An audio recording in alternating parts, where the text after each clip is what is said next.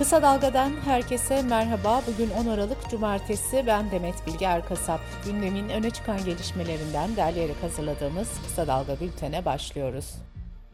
Hiranur Vakfı'nın Şeyh Yusuf Ziya Gümüşel'in kızını altı yaşındayken imam nikahıyla evlendirmesiyle ilgili skandal gündemin ilk sırasındaki yerini koruyor. Skandalla ilgili son gelişmeler şöyleydi. Baba Yusuf Ziya Gümüşel, anne Fatma Gümüşel ile çocuğun imam nikahıyla evlendirildiği Kadir İstekli hakkında hazırlanan iddianame kabul edildi.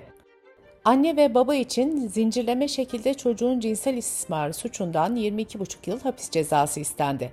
Kadir İstekli hakkında da zincirleme şekilde çocuğun cinsel istismarı ve cinsel saldırı suçlarından altmış yedi yıl hapis cezası talep edildi.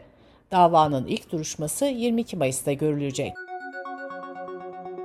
Adalet Bakanı Bekir Bozdağ, çocuğun cinsel istismarına yönelik iddialarla ilgili iki bin on ikide kovuşturmaya yer olmadığına karar veren savcı hakkında H S K'ye inceleme izni verdi. Bir Gün Gazetesi yazarı Timur Soykan'ın olayı üç Aralık'ta gündeme getirmesinden bu yana kamuoyunda yoğun tepki oluşurken, siyasi partilerden çocuk istismarını kınayan mesajlar gelmişti. Aile Bakanlığı davaya müdahale olmuştu. Kültür ve Turizm Bakanı da müfettişlerin inceleme başlattığını söylemişti. Aile ve Sosyal Hizmetler Bakanı Derya Yanık günler sonra dün açıklama yaparak şunları söyledi. Ortada bir çocuk istismarı var. on beş yaşın altı Türk Ceza Kanunu'na göre çocuğun cinsel istismarıdır. Hukuken bir evlilik birliği kurulamadığı açık. Bakan Yanık çocuk istismarının siyasetin konusu olmadığını savunurken, bunu toplumsal bir mesele olarak kabul edip nasıl üstesinden gelebiliriz buna bakmamız lazım dedi. Skandalı ortaya çıkaran gazeteci Timur Soykan önceki akşam sosyal medyada hedef gösterildi. Timur Soykan, belgeli habere saldıracak kadar alçalıyorlar. Bu karanlığa karşı yazmaya devam edeceğiz dedi. Hiranur Vakfı'nın kurucusu Yusuf Ziya Gümüşel de bir açıklama yaptı ve bu haber tamamen iddiadan ibarettir, yargılama sürecinde tüm gerçekler açıklığa kavuşacaktır diye konuştu. İsmail Ağa cemaati de bir açıklama yaparak Gümüşel'in cemaate gönül bağı olduğunu, resmi bir görevi olmadığını savundu. Skandala birçok parti tepki gösterirken Saadet Partisi'nden açıklama gelmemişti. Halk T V yayınına katılan Saadet Partisi Genel Başkanı Temel Karamolluoğlu konuyla ilgili şu açıklamayı yaptı. Kararlar geciktirilmemeli, suçlular en ağır şekilde cezalandırılmalı. Ama adil karar verilmeli, ön yargıyla hareket edilmemeli. Hiranur Vakfı skandalı Türkiye'de çocuk evliliklerini bir kez daha gündeme getirdi. Euronews'teki habere göre Türkiye'de çocuk evliliklerinin sayısı son yıllarda kademeli olarak düşse de hala çocuklar anne oluyor. TÜİK'in resmi verilerine göre iki bin yirmide on beş yaşından küçük yüz on yedi çocuk doğum yaptı. on sekiz yaşından küçük çocuk anne sayısı ise sekiz bin iki yüz yetmiş bir oldu.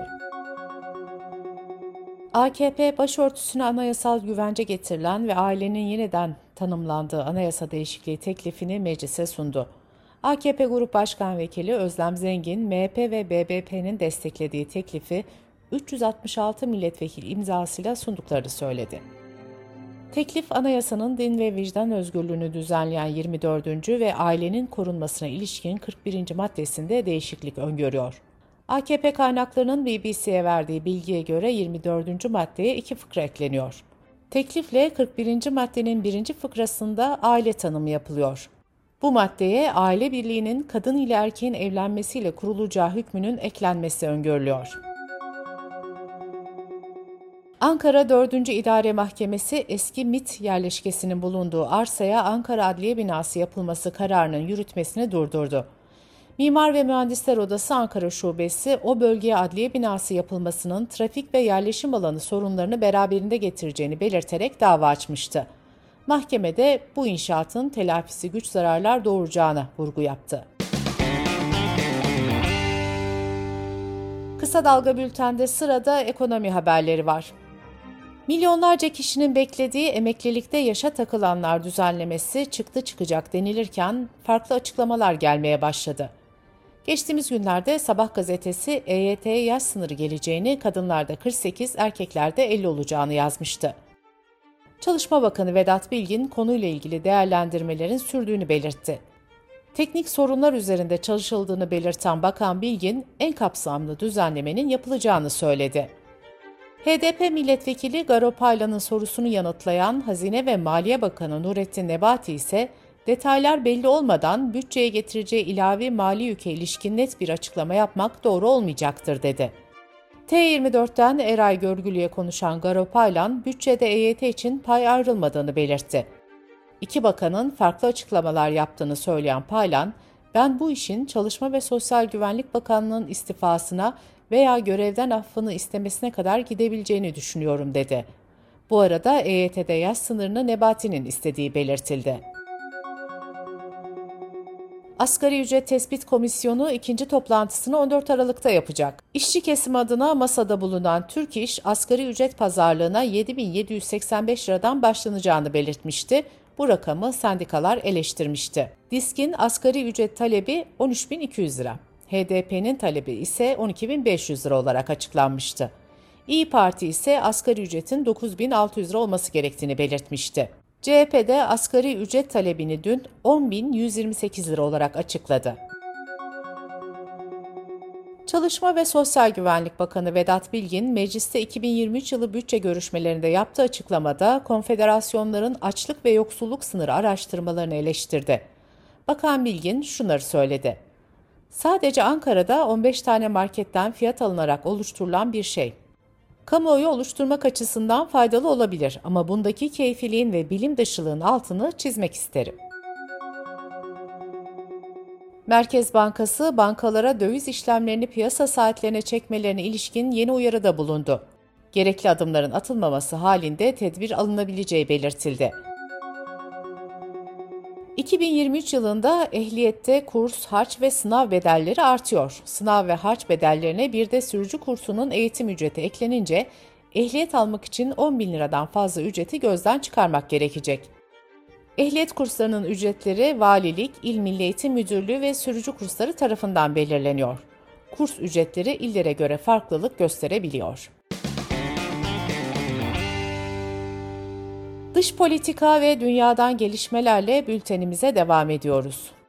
A B D'nin iki bin yirmi üç savunma bütçesini de içeren Ulusal Savunma Yetkilendirme Yasa Tasarısı Temsilciler Meclisi'nde oy çokluğuyla kabul edildi.